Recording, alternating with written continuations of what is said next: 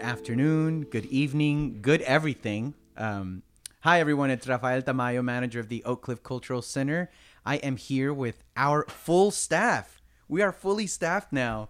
I'm going to let our staff introduce themselves. Okay. Hi, everyone. This is Monica. Hey everyone, this is Iris Bechtel.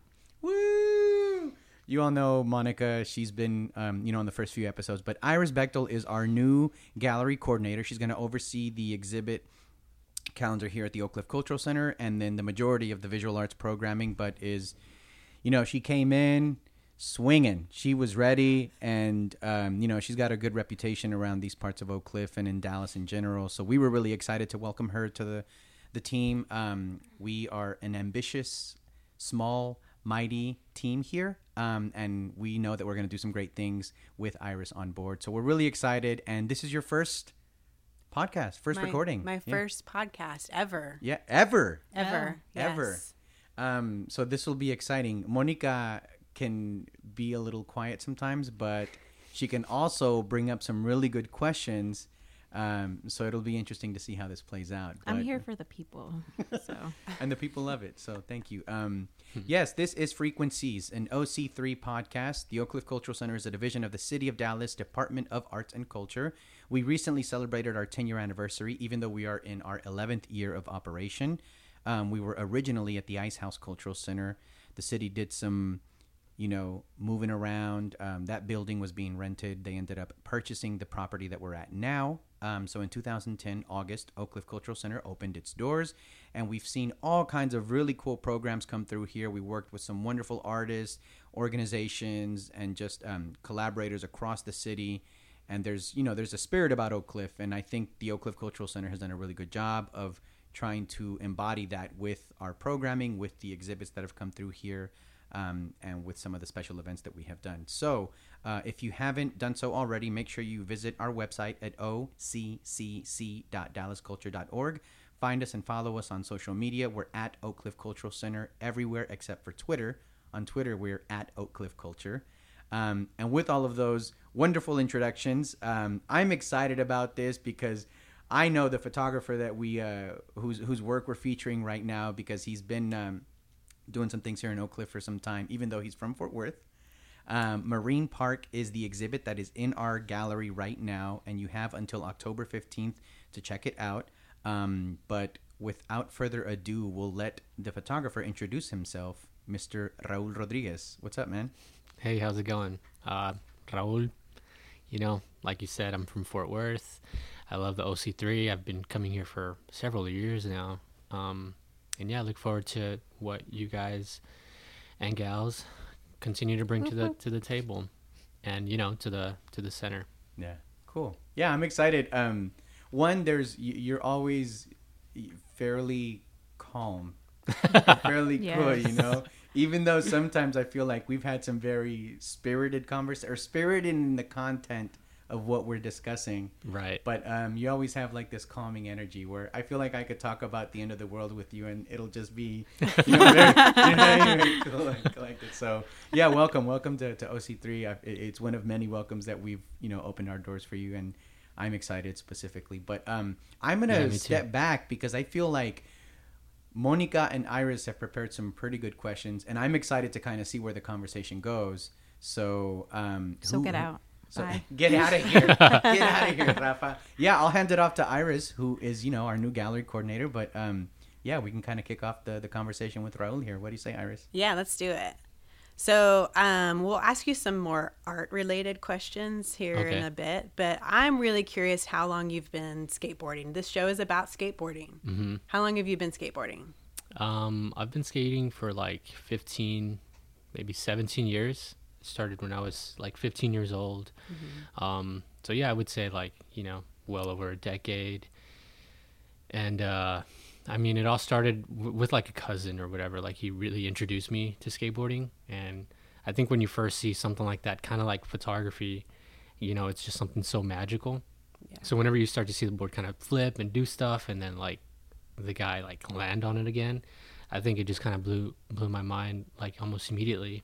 Yeah. Um, and so I was just like kind of intrigued from the beginning. he put me on a skateboard, and then we just kind of started to to skate a little bit, and then you know, um, I lived in Fort Worth, and he lived in Houston, so it was only a matter of just like you know sending me off with a skateboard, and then we would see each other every summer, and so every summer we would just kind of like show each other the tricks that we learned Mm-hmm. like the past year. So yeah, it was uh, it was kind of competitive, but it was fun, you know. Oh, this reminds me of the conversation that we had with uh, Ray and uh, at Ciel about hip hop because of like the competitive nature. Mm, So it just kind of reminds me a little. Sorry, just yeah. thought in my head. But um, what do you think? I know that you mentioned um, in a previous conversation that you were looking at Latino or like Chicano culture within skateboarding. Um, so you've been skateboarding for a while. What drew you to that specific, you know, aspect of it? I think like my interest in sort of merging or bridging this culture of skateboarding that is sort of, you know, encompasses so much of like US kind of culture too, you know, kind of American culture. Um, and me being like Latino, I think I just wanted to see that specific kind of community, you know. And it's not I don't think it's anything that is like incredibly new it's not something that I think that I'm like revealing. I think we've been able to like reveal things um, about how Latinos and people of color have played a role in skateboarding since like you know the early 90s even before that. Um, but i think i wanted to just sort of i think put it out there from my own personal viewpoint you know which is like how i grew up the uh, the neighborhood and the community that i grew up in we were all we all look like like each other you know brown people brown kids just skateboarding around like a bunch of street rats in the middle of the night and i was just like i want to like reminisce on that and just show kind of through my own lens like what that looked like to me you know Yeah.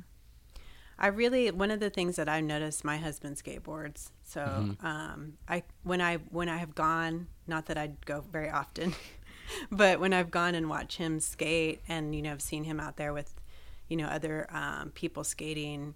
What I find really wonderful about the skateboard community, and uh, you don't see this in every in every sport, but it really is a community, and it's a very supportive community. And it's not though there's like a competitiveness. There's also like, oh, let me show you this trick, or or oh, you know, are you having trouble with that that trick? Let me show you how you know the a better way or a different way to do it, or you know, and you know, there's you know always the, the kind of like jabs at each other, but always in like a really supportive, loving way.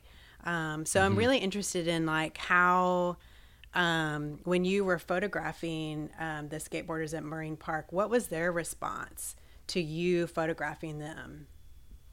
You know what? Let me back up a little bit Okay. because I'm gonna I'm gonna correct you. Uh-oh. You called it a sport, and I'm gonna I'm gonna tell you what we all say. It's a lifestyle. It's a lifestyle, yeah, yeah. There's definitely like you know T-shirts and stickers and a type of clothing that you wear and a type of haircut. and- Culture. Yeah, Yeah, it's definitely it's a a culture. culture. you know? Skate or die, man. I know, right? I just, you know, and I'm I'm joking, but you know, I think that says something about the community of skateboarding, right?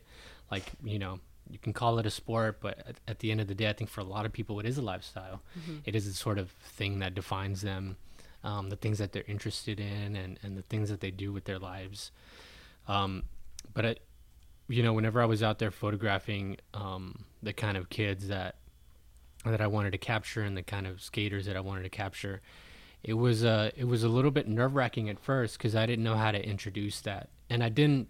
I think the the steps are never to introduce it immediately, and I think as a photographer, um, specifically like as an like when you're an artist, but if your medium is photography, like the way you approach people and um, the way that you introduce, right? Like your medium is really important, and it's like always you always have to sort of make sure that you're not coming on too strong, Yeah. you know. And that's I think it's that's a relationship. yeah, Yeah. exactly. You know, it's the relationship and the connection that you make beforehand that I think allows you to capture the sort of real essence of, of Yeah. people and of places and stuff. Um, so initially it was like a real, you know, like a feeling out process. I, I skate, so I go there to skate and that was sort of my entry point.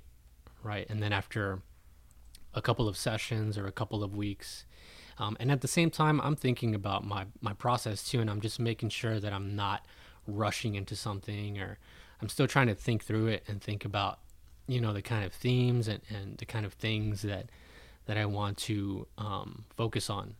But then, you know, it is a matter of like, okay, starting to capture, starting to to produce your work or make your art or take your photographs. Yeah. Um, so it turns into sort of like introducing yourself first and then introducing the camera and then continuing to to build relationships and and you know i would say make sure that the connections are genuine so the kids that i was able to capture you know got to know me um, before i even started to take pictures of them Yeah, the day you were hanging up, or you know, you were putting the show up. I remember we had like a very um, interesting conversation because I asked you, you know, how do you get these what look like very candid shots, or just shots that look very calm or very, um, I guess, serene and very natural? And you had mentioned that. Uh, sometimes that's interrupted or it's ruined. Um, Can you talk a little bit about that? Because I thought it was super interesting. Yeah, I think you know it kind of goes back like in art history. There's a thing called the, the decisive moment, mm-hmm. um, and it's something that you know I think has some wiggle room as far as like how accurate that is. Um, but yeah, I think whenever you have a camera, you know, it's like a weapon, so anything can kind of can kind of uh, ruin the the actual nature of it, which is like to capture. And so a lot of people feel like there's a weapon out, right? Like, don't you feel like whenever you pull a camera out and put it in somebody's face, And someone's like, "No, I don't want a picture." yeah, yeah. yeah. so um i mean i just think that you have to find the right moments to like um make the work but i think you also have to sort of um expect that a lot of that is going to be failure a lot of it is going to be photographs that you didn't want to that you are not satisfied with you know and so you can come back at a later time or or wait for a different kind of moment um but i think i would say that it's about like the moment you know so a lot of things Yeah. can happen right a lot of like kids are skating they don't want to they don't want to pose they don't want to like stand there for too long like he's trying to skate yeah. so you have to find the right like placement to be They're you on know. a mission. yeah exactly Yeah. and then you know take the take the photograph and you just like i feel like you know when you captured something good and you know with digital cameras now you can see the results immediately Yeah. Yeah. Um, That's a big plus. I'm, I'm curious, like, um, on that note, like, how many, just off roughly off the top of your head, how many do you think you shoot for um, each series versus like how many actually get in the? what was So that That was our little Halloween track. Sorry. I have a little sound effect machine, and of course, it goes off when I'm trying to be extremely quiet. I'm This is not going to be edited out. Please keep it in. Oh my god. So on that note, yeah. So how, so how many um, do you shoot? Because I know, like, um, you know, as photographers, you it's you know necessary to just y'all. Take a lot of photographs and then edit later. So how much you how much did you would you say you um, shot? Like just roughly, like how many images? I don't I don't feel like I can't really Like count. hundreds or thousands? Yeah, absolutely. Yeah. Definitely over I don't think it was over a thousand maybe, but I can tell you how long I spent on the project, yeah. um, which was like two years. holy wow. crap. Yeah. Yeah. So you definitely were up in the upper hundreds of Yeah, of how for many sure. shots. I've got folders, you know, and folders inside folders of just like the session. So I would go out and skate, and Mm-hmm. a lot of the time, you know, or some of the time, I wouldn't get anything. So Yeah. yeah. This makes me feel better because I take a lot of pictures here for OC3 that go up on Instagram, and I'll take so many pictures, and I'll find maybe like three or four of them that I'm like, yes, those are good. Um, and then after that, I edit a little bit. You know, sometimes the light isn't that great or whatever. Um, and so you saying this, I'm like, holy crap, two years. Um, Because a lot of people think photography is just, you know, take a picture, click, Yeah. done. Um, and that's not the truth of it. So can you tell us, Yeah. you know, what that actually looks like? I think whenever you focus on a project, um, you know, I guess it just also depends on what it is that you're trying to, what kind of story it is that you're trying to tell, you know. And I think I knew that this was going to be a long, sort of a dedicated um, photo series. Um, so I think once I reached a point where I thought I was kind of good with telling at least a portion of the story because to me, you know, um, a project like this with as much meaning as it has to to me in my own personal sort of life, um, it's something that I would like to continue as well. Mm-hmm. So. Um, I think I got to a point where I was just like, I'm, I'm ready to share this work, you know. Yeah. I've developed enough images and I've, I've created enough also like dialogue around it, you know, like mm-hmm. what the reasons are for me showing this work and, and what it means to me and, you know, how it is that it sort of um, told my story too. So, I mean, long yeah. projects, I think, yeah, I think it's just kind of, you know, I'd like to say kind of traditional just to, to be able to go out and dedicate a long time to something, right? And not just go in and, and try to capture a story like within a day. Um, something that can tell like a, a bigger story, bigger, broader story. Yeah, I think I think um, shorter term projects, you know, I think you can tell in the end like that they were done on a short term. Interesting. So, what is the process with one picture? Like, walk me through it from beginning to end for you to say this picture is done and ready mm. to show. I like that question because actually, whenever I was working on this project, I just had this idea in mind where where I was like, I want to finish photographs. You know, sometimes they can just like exist in your phone and stuff, and mm-hmm. like I wanted to finish a photograph like from taking it, printing it, framing it, exhibiting it, and making it like this is my photograph now. You know, that I can show and I can be proud of and stuff. And I mean, it's it's again like it's another long process too of just like editing and, and re-editing and printing and doing like test prints um, to make sure that you're happy with it and i think in the end you know i actually went to school for photography so mm-hmm. i graduated from unt with a bfa um, yeah. Go UNT. and so I think Gerardo I, Robles, our old coordinator, would be just jumping for joy right now because he also went to UNT and graduated from UNT. Yeah. Just like Iris too. Yeah. There's a lot of UNT people out there that I don't think you realize until you leave school and you're yeah. like, oh, you went to UNT too? It's a good school. Mm-hmm. Especially the art program. Yes, absolutely. I can vouch for many professors. Dornith. Yeah. Oh yeah, for sure. I mean, that's that's my biggest. You know, she was our our our lead, mm-hmm. our uh, program director and stuff, and she's still we still talk and she's fabulous. Yeah. Yeah, it's good yeah. to keep in contact too, just to just to continue to get guidance and stuff. You know. Yeah, yeah. We should have. I should have her come out and do a visit and see your work. She's not too busy. She's very busy. um, I want to kind of uh, go back to um, kind of like what Monica was asking about, like, you know, taking you through like how you approach each image. And I'm curious, um, like there are some of the photographs, and I think this is probably, you know, more than likely because of you, you spending a lot of time, you know, spending two years on this project, taking lots of images, really being thoughtful about it, and then being thoughtful about the editing too. But there are some really like beautiful. I mean, they're all beautiful. They're all wonderful, but I'm drawn to particular ones.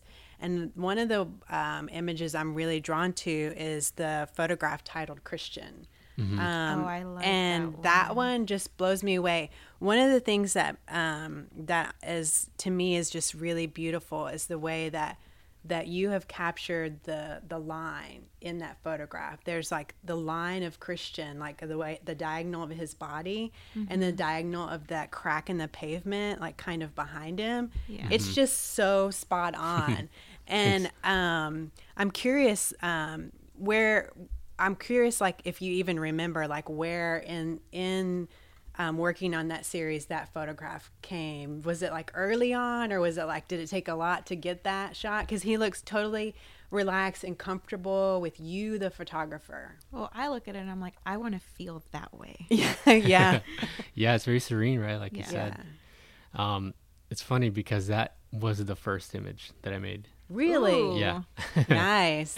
So that was the image that kind of kick-started um, the sort of um, series. I mean, before that, I was going in kind of already with these ideas that I want to document this place, this specific place, Marine Park, mm-hmm. and the people there, and the kids who go there, and the kids who I know. Um, and but I think that was the first image that I think I took, went home with, and looked at, and I was like, okay, now I have like something to work with. Now I have something that can like, you know, I think whenever I was inspired by it, whenever I first took it, and it just inspired the rest. You know, it was like, okay, now, now I want to keep doing this. Yeah. Um, one of the big, I think, questions for people that, at least for me, when I was first starting to think about, you know, maybe doing a little bit of photography here and there, is how expensive it is.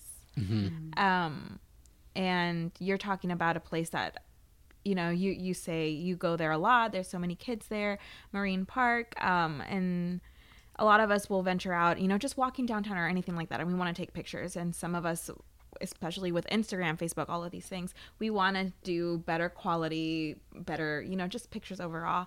Um, if you don't have the money to kind of kickstart that, what would you recommend, like starting out with, if you're kind of afraid to, you know, spend that big money on a camera? Mm-hmm.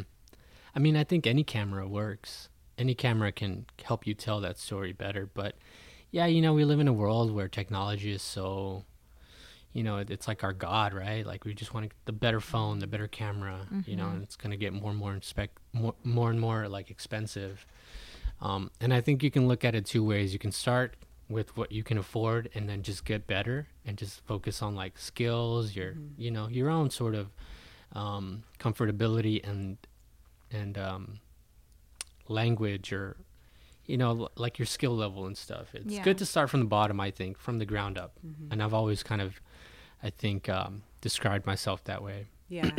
yeah. Like the camera really is just the tool, right? You're the Yeah. artist. Mhm, So no matter if you're working with, you know, uh, a camera phone or a point and shoot or a disposable camera, or if you have like the highest end, you know, digital SLR, it's really you, the artist, like, you know, making the work. And you just have to, you know, Yeah. know how to compose and know how to use your tools a little bit. yeah and it'll help you you know whatever whether you decide to go analog or with a digital camera or with polaroid like those mediums are also going to help you tell your story like mm-hmm. you know as it kind of relates to you but in complementary fashion to how you're shooting it right Yeah.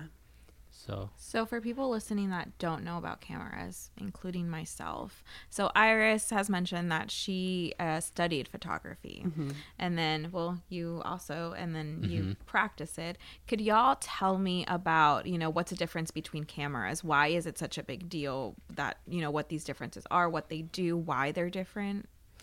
I'll let you do it since this is about you, Raul. Um, I think, I mean, I don't really know how to answer that question just because it can all, any, whether it's medium or, or, or whether it's um, analog or digital, like they all have their, their special qualities. It's hard to, to say if there's like a better option or, or, you know, I think it's what you fall in love with, honestly. Yeah. It's like whatever look you kind of fall in love with. What That's is an look. analog? Yeah. So earlier we were talking about this, Raul and I, and I was saying um, before we started the podcast, you remember? And I was saying, oh, I just can't, I couldn't um, live with the color that uh, digital cameras produce Yeah. because I I came out of you know photography learning photography through analog through film so shooting with actual film and a film camera and that includes color film and so you know my thing is like digital for me for the way that i learned and for my eye just doesn't have the saturation and the contrast that i want i have to like really myself work harder Yeah. to make that happen and um so like i think you're right raul. I think you know you have to fall in love you fall in love with every whatever you fall in love with right? Mm-hmm. And i even would almost prefer like polaroid over digital because of the color that you can get. I mean you know polaroid's kind of finicky. You, you know you have to like really it's another one where you have to kind of like either have a really good Polaroid camera or the or the film or something or the better better lighting to get you know to get it to really do what it it's made to do. But um, yeah, and I don't know, like, Raul, did you um, fall in love with photography through analog, through film, or did you fall in love with it um, when you started learning the digital aspects? It wasn't about the medium. I think it was just about the process to Yeah. me. Like I, I think I like dedicating myself to a long sort of process and Mm-hmm. to be able to tell a story, like a good story, Yeah. um, with images. You know, Mm-hmm. I think I, I think what I'm in love with when it comes to photography is how images can talk to each other, and you know, talk to you, but ultimately is like the conversation that they're having in a room or in a book.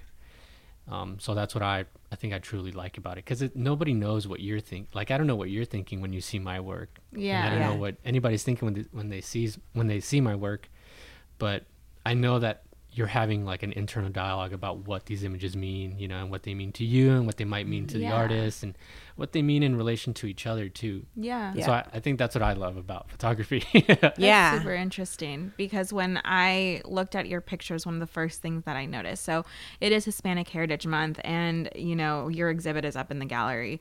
And one of the most beautiful things that I saw is how skin color was captured. I mean, it it really pops and it's beautiful, like beautifully done. And so, how do you ensure that? You know, when you photograph people of color, or especially in this um, specific exhi- exhibit, it was Latinos, Chicano culture. Make sure to do it justice, if you will, or how do you, how does that process look to make sure that that pops? I think just like just editing, just making sure that you're that you're editing the way that you want. Um, I think it's just really hard to capture skin color. Um, in general, like the right skin tone of somebody, right? Because it all depends on light too. Like what kind of light that what kind of light they're in. Is it sunlight? Is it fluorescent? Is it dark? Um, so some images I know that I struggled with um, getting the right color. So it, that maybe those took a little bit longer to to get, you know, accurate and to my liking too. Also the the printer or the printer, the printing paper that you're using, Yeah. like everything plays such a role. It can be very very tedious. Mm. Um and so yeah, it's always it's always a little bit difficult. You know, it's kind of like a painter being in their studio like trying to get their color right, you Yeah. know, mixing paints and stuff. I think that's ultimately what we do too, but we do it like you know, thank God on like a computer. yeah, yeah. So do you use, use Lightroom or or Photoshop? yeah, Photoshop, Bridge, Yeah. um Lightroom, Capture One, but Yeah. you know, for other things too like work and stuff. But Yeah. I think mainly my my process is like Bridge and then Photoshop and then, you know, to the printer. Mm-hmm. yeah. Did um have have any of the um the individuals that you uh, photographed that are in this ex- exhibition have have any of them seen the work? Did they come to the show? Yeah, they did. They came to it at the LCC. Mm-hmm. Um, some of the some of my friends who were in it too. So I remember that that night we were just having fun. Like they were just like, "Wow, I'm like in a picture in this, in this gallery," you know. That know. must be so cool. yeah, it was it was hilarious. And um, the picture with like my friend Brian doing like a little hand gesture. Like Yeah. we were taking pictures of him doing it, you know, next to the Yeah. picture. it was so meta Yeah, but you know we were just having fun and that's what i like because like these you know i think the accessibility to like art is can be so limit limited to a lot of our communities and stuff too so Yeah. it's always nice to to welcome them in Mm-hmm. you know look i took a picture of you like it's in this show like it's it's kind of a thing come out and see it Yeah. and so I'm I'm always like joyful whenever you know the people who I interact with and the people who are who are my my subjects can come out and see like what I've made and you know we can both sort of take from it. Yeah. So you mentioned, you know, accessibility and having the space to to showcase and for people to come in and see it. Um, and I know we've talked about this before um, in a previous conversation conversation that you and I had. Um, but could you tell us about the role that public spaces have played in your career as a photographer or as an artist, um, and you being able to share with the community?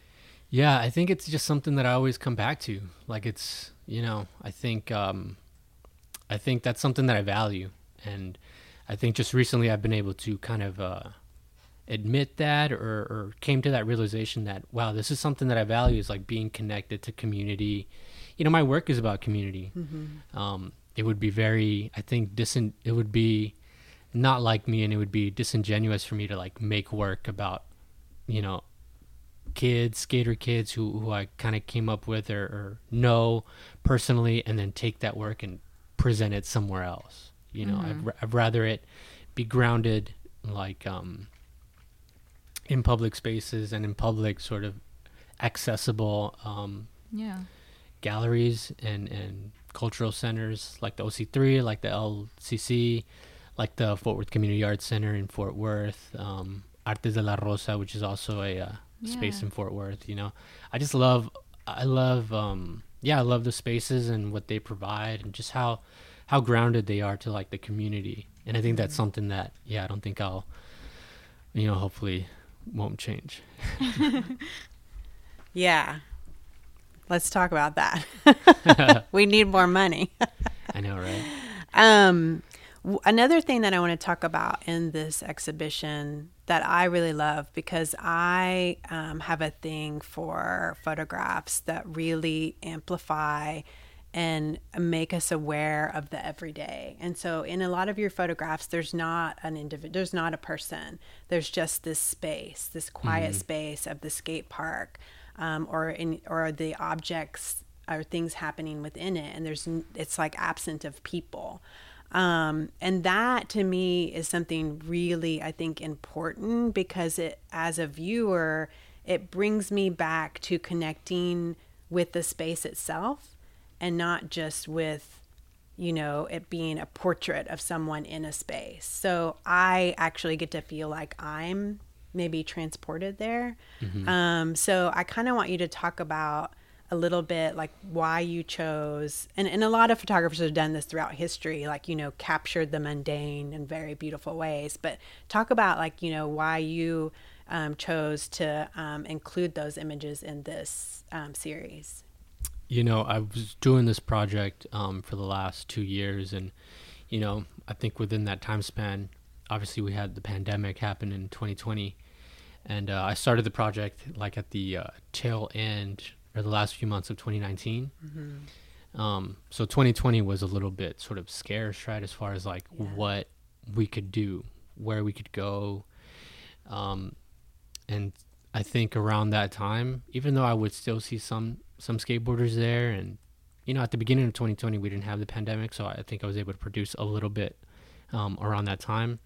But then, whenever it, it started to happen, and my frequency going to Marine Park was was getting you know less and less, um, and so I had to sort of shift and and reframe what I wanted to do with with my work and with Marine Park, and oftentimes um, I would go, I would just go there alone and skate, you know, by myself. And I think that's when I started to see my lens sort of shift from like taking portraits and taking pictures of, of the people there and the skaters there. And, uh, it shifted into this space of just like, what is, you know, like I want to talk about, or I want to sort of, um, present like my presence here, right? Being alone at the skate park, it's kind of a like you said like we keep saying it's serene um, and it's calming too which I think is very opposite to what people normally think of when they think skateboard Right, culture. yeah. Like I just asked you not too long ago what uh, song you would use to, I guess, describe you know Yeah. your show, and what did you say it was the name? skate and destroy by the faction Y'all should listen to it. It is, Yeah. um, yeah. and we can exit out the music. podcast of it punk but um but yeah you know and so i started to just capture the details at marine park um with the focus of just like what is my presence what is my presence here and what does that mean you know and how can i capture that?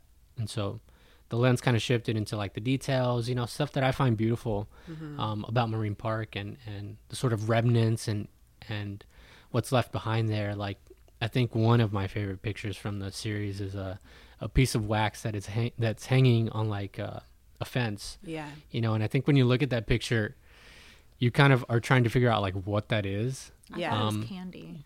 Right? Are you talking about the red one? yeah, yeah Yeah. yeah I thought it was a piece of candy at first. yeah and it, and like if you weren't a skateboarder um you would be you would be asking yourself those questions right but if you are a skateboarder it's like i know exactly what that is like that's a piece no of no wax hold right? up I'm, I'm not a skateboarder but i knew what it was Yeah, but so you know, and I think that's what I mean about like what's left behind and sort of idiosyncrasies of uh, skate culture. Like that wax is used to wax the ledges at the park. Um, and it's like, you know, at this point you can you can get it anywhere, Mm-hmm. right? Wax. It doesn't have to be like specifically skate wax. You can Yeah. you can just go down the street and buy a candle from like the dollar store. Yeah. Oh. Come back and, and wax your ledge. It's No a lot cheaper than buying it at the If- skate skate, So skate if you store, huh? yeah.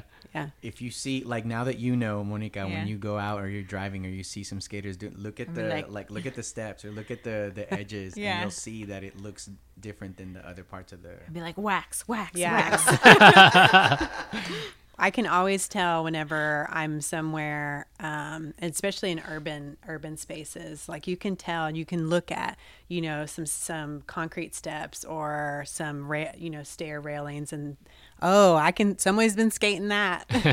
right. Interesting. Okay, I Yeah. learned something new today. yeah, I Oh, just think gonna- those quiet photographs are really beautiful too. Mm-hmm. Yeah. Any other tidbits about skateboard that some of us may not know? Mm, you know the the photograph of uh, Brian doing the hand gesture. Um, that's called Paper Rochambeau. It's like a game that we play. It's pretty much paper scissors rock, um, and we Sorry, use it's it. rock paper scissors. So go on. I, i'm with you raul i'm with you go on. Okay, rock paper scissors, right? Yes. Um, so we play a game called Skate, which is like pretty much like horse, right? So somebody does a trick, you try to do that trick, and if you don't do it, you get an S. Okay. Okay. and you just keep going. Um, but Rochambeau is like what you play paper scissors rock to see who goes first. Oh. Ah, see, I did not catch that reference. I saw the title and I thought, hmm, what does this mean? Rochambeau, I just think of Hamilton. Sorry. yeah. There's a song in the musical Hamilton that says Rochambeau. So anyway. Yeah, I think I think the history of Rochambeau or paper scissors rock or rock paper scissors Yes. kind of goes kind of goes back, huh? Yeah. it does. So um, I'm curious um, because you um, have studied and because you've been making work for a long time. Who are some of the um, artists or um, even just photographers who you are following right now, who you're really interested in, and why are you interested in them? I think right now, you know, thanks to Instagram, I think I follow a lot of sort of contemporary photographers that are within my range, you know, as far as age goes, as far as like um, what they're doing goes too. And it's really easy to connect with them too. Like we share conversations, we share tips, we just share, you know, a lot of mutual respect and admiration too. Um, and so right now, you know, I can drop like so many names, but like William Camargo, Arlene Mejorado, um, Fabian Guerrero. Just, I mean, the list kind of goes on and on. And Yeah. I, I think I just love how we're all able to connect, you know, um, from different parts of the world. um and sorry i'm i'm i may have missed part of this but i'm all over the place today and i'm sorry. And y'all can tell by the cool little sound effect Yeah, from how earlier. dare you? um aside from being someone who and and it's always interesting talking to you because again like you're you're not a man of many words when it comes to the run-ins i have with you.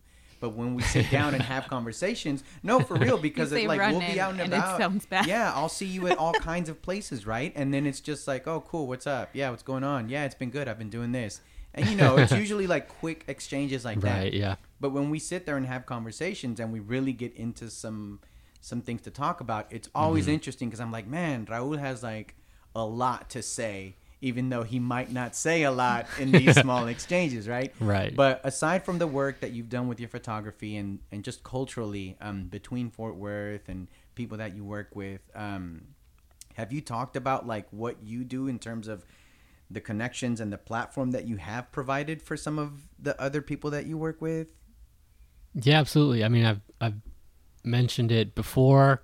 I think for some reason I feel like it's its own thing now. It really is, know? honestly, because when I get your emails, I'm like, oh, Raul. And I'm like, wait, it's still Raul, right? It didn't like blow up and change hands to someone. Right, yeah. But then I, I, I go through and I'm like, no, no, no. Yeah, you can definitely still see like Raul's integrity behind, you know, this platform or this project. Wow, that's that makes me feel really really good. No, I mean, Oh that yeah. a lot. Yeah. Talk Yeah. about talk about curating a little bit because then uh, you know I I wear those two hats as well and Mm-hmm. it's fun. So talk about that a little bit. Yeah, for sure. You know, and Rafael is talking about a project that I have called Deep Red Press. I was gonna ask you about that. You stole my question. Sorry. But- Sorry. which is pretty much like an online platform where um, I feature, I interview, I have conversations with photographers across Texas. Um, and it's something that I started right after I graduated from UNT. I think I just wanted to start something, you know, because nothing is nothing is given to you.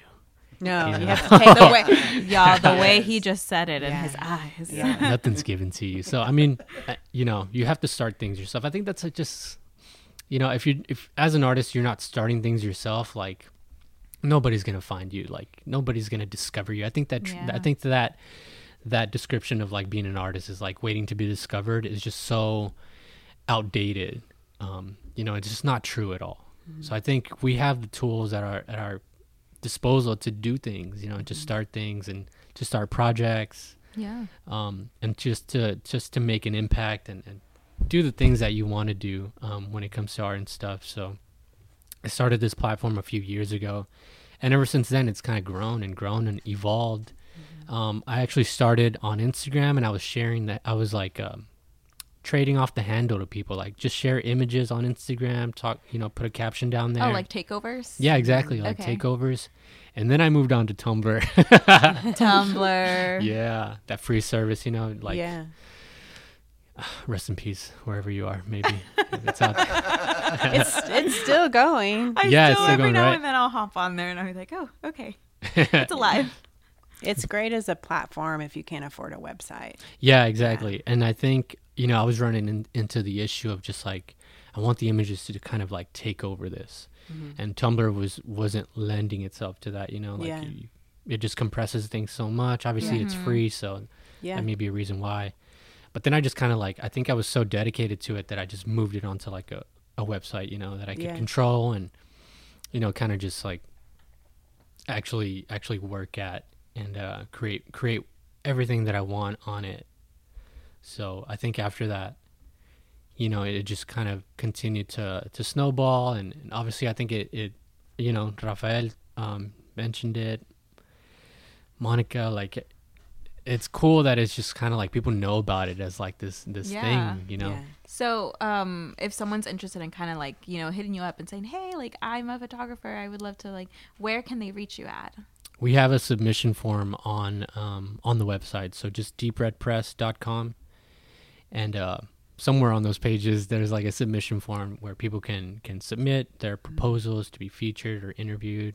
Yeah. you know share work and show show work and and that's how I've been been able to um to do it. But then also a lot of it is groundwork for me too. Like I'm always having conversations with photographers across Texas across across the um, you know across the country and like in Mexico like and you know I think I owe that all of that to like Instagram just cuz it's so easy to hit to mm-hmm. hit somebody up right away you know, You're know busy. Like, how do you do all of this and, you know, just with your time? How do you manage your time to make sure you, you know, do your photography, do the deep red press, make sure you're still having conversations with artists? How do you organize?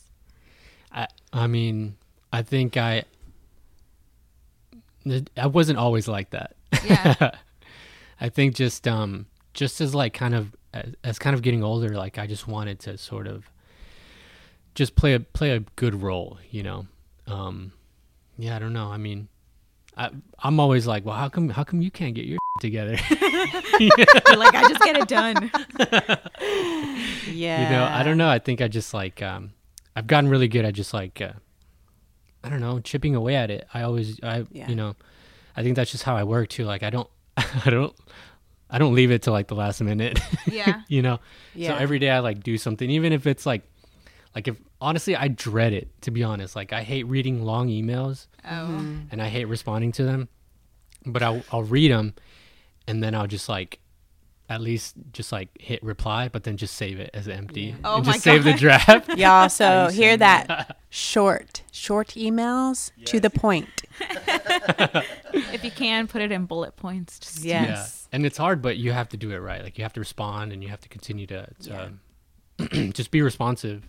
Um, so I think every day I just I just like I don't know if there's like a, a technique to it, but just like small small chips at like at something. Yeah. I'm glad you said that because um, I still have my feelings hurt from an email that you didn't reply to in 2018. so thank you for. now you know I'm, why. kidding, I'm just kidding. Release it into the into the world. Let it go. Yeah. No, it, it I think it's just it's just work. Honestly, I don't feel busy. Like maybe that's Yeah. maybe that's Hmm. another another reason why it looks like I'm doing so much Yeah. or something. Right? Interesting. I'm curious. I I kind of was listening to you talk about curating and and being an artist and thinking about you know um, you know what I think about that um, myself and um, I was thinking about you know when you get out of school they always you know professors always say well you're not going to have your critique group anymore so you're going to have to you know have a community that you know looks at your work and you know whatever and i think in a way like curating is that right i mean you're connecting with other artists through the curatorial process and that's like your your community right in a way Yeah, for sure. I mean, yeah, always exchanging sort of um you know, notes and information and sharing work and stuff. I think it's important to just keep that going. Um and it might not look the same, right? Like at, at in school or in college it looks like a classroom full of people yeah sharing work, you know, tacking it onto the wall and stuff. I think um outside of that it may look different. It might maybe an email, a long Yeah. email, or maybe you know just just um, checking in Yeah. with with uh, colleagues and and creating more colleagues, right? Like yeah outside of outside of who you went to school with, like there's a bigger world too. Um, How do you receive critiques? Like how because I think we all as we get older, we get more stuck in our ways um and you know, what's how what's a good way of kind of just going into that space and saying, "Oh, this is where I can get better." How do you look at that? I think um, I think I would ask for advice from some trusted like you know colleagues and friends and stuff, and I think that's where I would take advice, you know, from. And obviously, like I wouldn't, you know, like if if there's something that I felt like I could work on, and somebody who I didn't know suggested something, like I wouldn't brush them off or anything. But there's like I think I have a trusted, selected group of people that that I go to for for advice, you know. And I think maybe that's a maybe that's a way to um continue to focus on getting better and and right like get get the feedback from people that you want. mm-hmm. You know, yeah in school is different because you're in, you're in class with a bunch of other people, Mm-hmm. um, and you know, I think it's exactly what it what it looks like. Like the feeling is is exactly what it looks like. It just kind of feels like kind of like a high school classroom or something. You know, Mm. I mean, college is, is different. I think the conversations are different, but it's like just being in a room with with other people from Yeah. different perspectives. Um, Do you think that the skate culture has kind of in any way influenced how you look at that? Because we were talking about how skate culture is very, you know, um, tight knit and just like very supportive. Do you think Mhm. it ever influenced or had that little bit of a crossover in any way? Probably, yeah, I would say so. I mean, yeah, I just think um, maybe I'm used to. You know what? I, I didn't really like school in high school, and that's why I did skate. but I was really good at it. I, Yeah. I passed. You know, I yeah I graduated top ten like in high school, so that was good. Nice. But um, I think I just wanted something else, and Yeah. skateboarding to me was that outlet. You know, outside of school, it made me feel different. It's very. you know. Cre- I think it's a very creative. You know, not a sport, y'all. It's a culture. it's um, it's a creative outlet. You Mhm. know. Yeah. Um, Yeah, because of all the different things you can do with a skateboard. hmm I think so That too. sounds Yeah. weird. No, and I think um, you just meet a different group of people too. Mhm. You know, Yeah. because in school it's like it's what it is, right? Like we're we're all trying to just get through it, have some fun, right? But Yeah. outside, like skateboarding brought together a different group of people. Um, you know, maybe the kind of like l- a lost person or something, right? Like Mhm. kind of an outcast or whatever. Um, somebody who may not may not find everything that they want from like the high school course or like the school kind of curriculum and that those directions i think skateboarding was good at bringing people in who needed something different or something more Yeah. you know And you When- you get- you get to break a lot of rules in skateboarding. Oh, too. yeah. for I was sure. gonna say when you talk about skateboard, the way you're talking about it, it reminds me of how people talk about art when they say, you know, I didn't love school in in certain aspects, and art was my outlet. So I I hear you talk about skateboarding, and I think it sounds very much like that was my artistic outlet in a way as well. Um, yeah would you say, um, or I guess you started doing skateboarding before photography, right? yeah Yeah. But What it was around the same time like high school age you know Oh, okay. Um, how do you? I think a lot of people, you know, explore different avenues of art. How do you? How did you decide to zone in or you know hone in on photography? What took you that route? I think um, in high school I took a photography course, and we had these little, you know, point and shoot cameras and stuff. And I think one time, or like the f- the first session or whatever that we had, when I brought my pictures back to school, my teacher told me that I was really good at it, and that really encouraged me. So that was kind of like the springboard um, to like keep going, and and you know, I think after that. I think encouragement is good in that way, right? Where it's like it can really help you figure out what you're good at and what you can what you can do with your life, kind of, right? So I I know in high school was such a rough kind of like uh, era for me. There was like so many things going on at home, at school, personally, right? Like you're growing, you're like Yeah. Yeah, a a teen that's just like turning into an adult. Yeah. trying So- to figure it out. Mm-hmm, All those hormones and just like emotions. That liminal space. Oh my yeah. god, yeah. and I think um, when my teacher told me that I was good at something, like I needed to hear that at that time. Yeah, absolutely. Did you ever have a point where you were like, "Oh, maybe this is not for me," and how did you overcome that? I think there was a few a few moments where, but it, it comes with like everything else that's happening in Yeah. life too. You know, where you're just like, yeah, maybe maybe I should just work or just do Mm. A something nine to else, five. right? Get a Yeah. job. Yeah. get something different or, or focus on something different. But um, I think all those moments where like encouragement kind of came back into the picture from other people and from just from myself too, and that that just kind of really helped me kind of uh, hone in on it. Um, but I think I was a very like I didn't really experiment with other mediums besides like the curriculum that I had to do in school and at UNT Mm-hmm. um, I think from the beginning it might be very narrow, n- narrow-minded of me, but like photography was the only thing that I wanted to do. Yeah, some people know. are that way, like Yeah. super, super focused. Mhm. Yeah, It's like you fi- I found it from the beginning, you know. What was Mm. your first camera? Uh, that camera at school was like a small point and shoot. I think it was like a little Canon, Mm-hmm. and I think I might have gotten like a few years later like a similar kind of point and shoot Canon. Mm-hmm. But my first DSLR with a Ni- was a uh, Nikon D60. You know, I love Nikon. I mean, when I started researching the differences between Nikon and Canon, I got into this whole world of like, I had no idea Mm-hmm. that Yeah. it was Yeah. this intense. It's a whole thing. I yeah. know, right? I'm. I don't think I'm like that either. Like, I still, Yeah. I still have my Nikon analog. I still have my Nikon Oh, film cool. camera from undergrad. I love that camera. It is so good. Olympus is a really good brand too. Um, but yeah, those are harder to find. yeah. I think. Well, I think we're kind of nearing the end. I don't know um, if anybody has like a last question to ask. Do you have any questions, Rafa? Skate have questions? I have so many. Well, you get So one. many. No. I, I I always ask people if they can do an impossible, but I feel like that's a dated trick. Um, because I remember being young and being fascinated with trying to do that, and um, I remember my brother had tried to learn it and land it.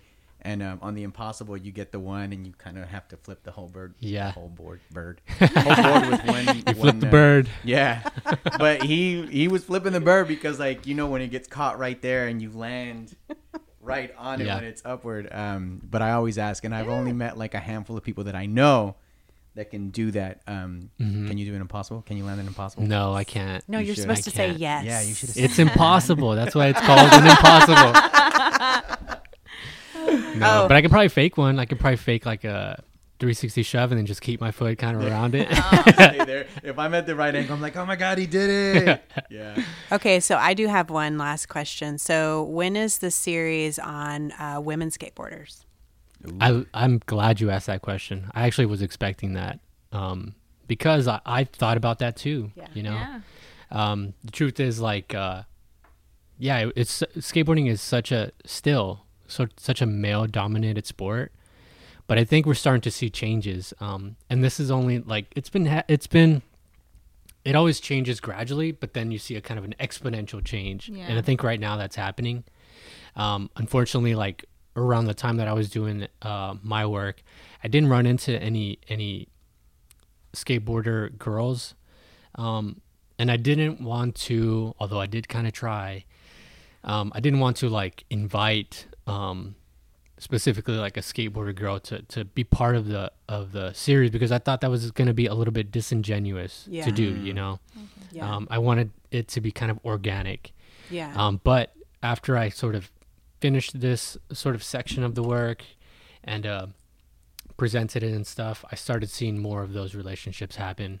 Um, so I think I think in the future we will see like you know a little bit more diversity within my work and, and Yeah. something that happens a little bit more like at the at the pace that I would like it to, just kind of organic, you know, because I don't want to. reflects the actual culture going on right now. Yeah, Yeah. that reflects also like my process too Yeah. you know um, but i can totally tell you of like some of some other great photographers who are making work about how queer communities and women and women of color are sort of impacting skateboarding right now um, yeah. and Tell us who those are so that people uh, listening to the podcast can look them up. Yeah, For sure. cool. i think uh, Lanna Apisukh right now is in new york sort of documenting the sort of just like the explosion of of women skateboarders um and her images are amazing. Like i i she's kind of an inspiration too to, to me and and how i approach skate photography right if you will.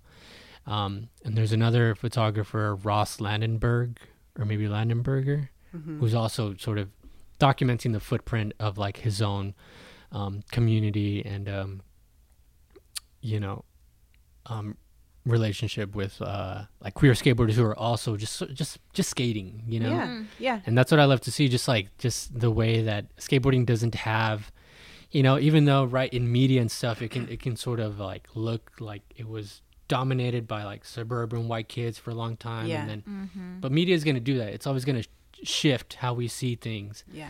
But like I think a skateboard in and of itself doesn't have those specific like directions. You know, a skateboard doesn't glad. like come out of the bag and like just go for like the white skateboarders. Yeah, you? Yeah. yeah. I'm glad you said that, and I'm glad you're talking about the whole making sure you're not disingenuous, um, because like with your work, I can tell it's reflective of your personal experience, but also understanding the need for like actually going outside of what the media will feed you. Because like I know growing up, it was like we like we weren't supposed to be a part of that skate culture, right? It was like the Yeah. CKY who ended up, you know, now it's like you think of Johnny Knoxville and he's like a superstar, but all the old CKY videos, it was like these dudes just being like crazy and dumb, but it was like it was men.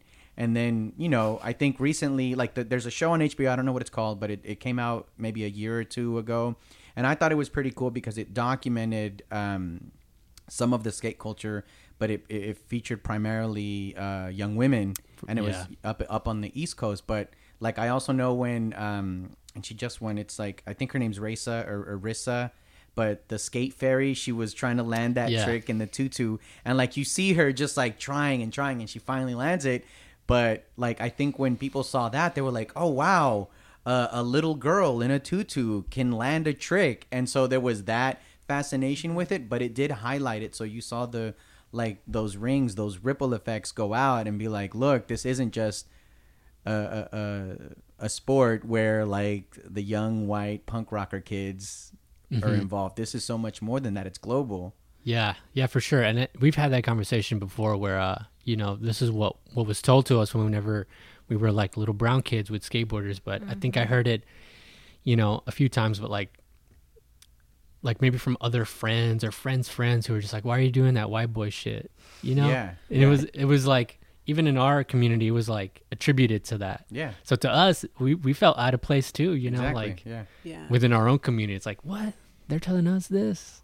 Oh, see, for me, I always thought like people would say like, "Oh, that's like some like bad stuff to do." Like if you're out skateboarding and with that crowd, like Mm-hmm, you're being a bad kid. Yeah. yeah, that too. Skateboarders get a bad rap. Yeah. Skateboarding is not a crime. It's not a crime, and we should definitely have a skate park in the city of Dallas. Yeah. We Yeah, don't have sure. one, a public Need. skate park, Need. like with a bowl and everything. I think they're breaking ground on that pretty soon. Yeah, they had a conversation about it. They had a I town thought I hall like a heard. month or so ago. I'm Yeah. super Mhm. excited. Yeah, it was pretty cool. I don't skate, but I support it fully. Yeah, for sure. I yeah, I think I can go on and on about skateboarding too. Um, and and it's funny that you bring up the skate park conversation because I think um, this is sort of an underlying theme that I, that I- started to sort of reveal to myself about um, Marine Park, the park that I would go to and document. But it's like a it's like an old tennis court, you know, with like prefabricated um, parts to it that make up a little skate park and you know it's it's like in this neighborhood that I grew up in a very poor neighborhood called Northside and I think you see that you see that a lot in like uh, lower income neighborhoods where Yeah. whenever it's like oh we have a skate park now and then you go to it and it's just like a small slab It's you not know what you envisioned. Yeah, it's exactly. Way less. Yeah. and you go to these other areas like Roanoke and Frisco Yes. Allen, and they have these amazing skate parks, you know, that can that can really like help um help kids and help skateboarders like improve and and, and get skillful and stuff. Yeah, and it's a place to like build community, right? Yeah. Yeah, Yeah, you know, and we need I- that. I think what I ended up liking, well, not ended up liking, but I think one of the things I say about Marine Park too is, um, and it's not something that I wish people walk away with um, feeling like, oh, well, they have enough, you know, like, oh, this is beautiful that he made this this photo series about the skate park and these skateboarders um, that have enough. Mm. Like, mm. no, that's not mm. what I want people to get, you know.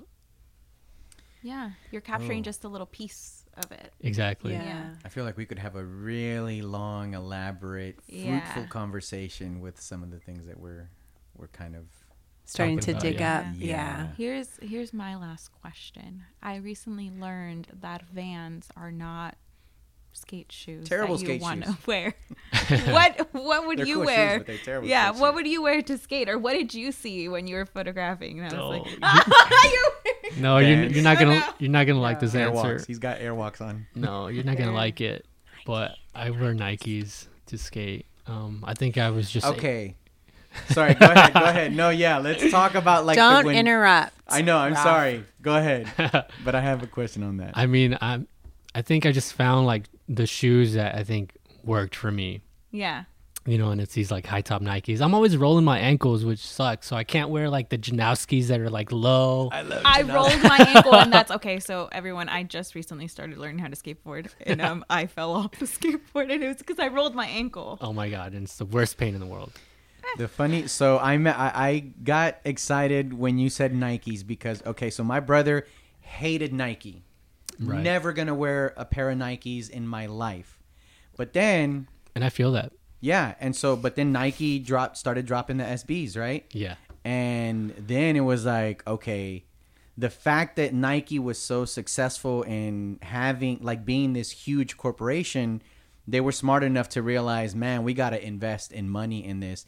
And to be honest, like even if you don't skate, some of the Nike SBs now, like I got I'm going to change into some SBs Wow. because they're super comfortable and they're sturdy and yeah like you know if i even if i wear the vans like here at work i'm like oh man if i wear them for more than four or five hours my like the arch of my foot Yeah. or my heel but if i got some sbs on some nikes like they they definitely put the money into making sure that they gave you the comfort um but like it's it's funny because there is this idea of damn it's nike Right. Yeah.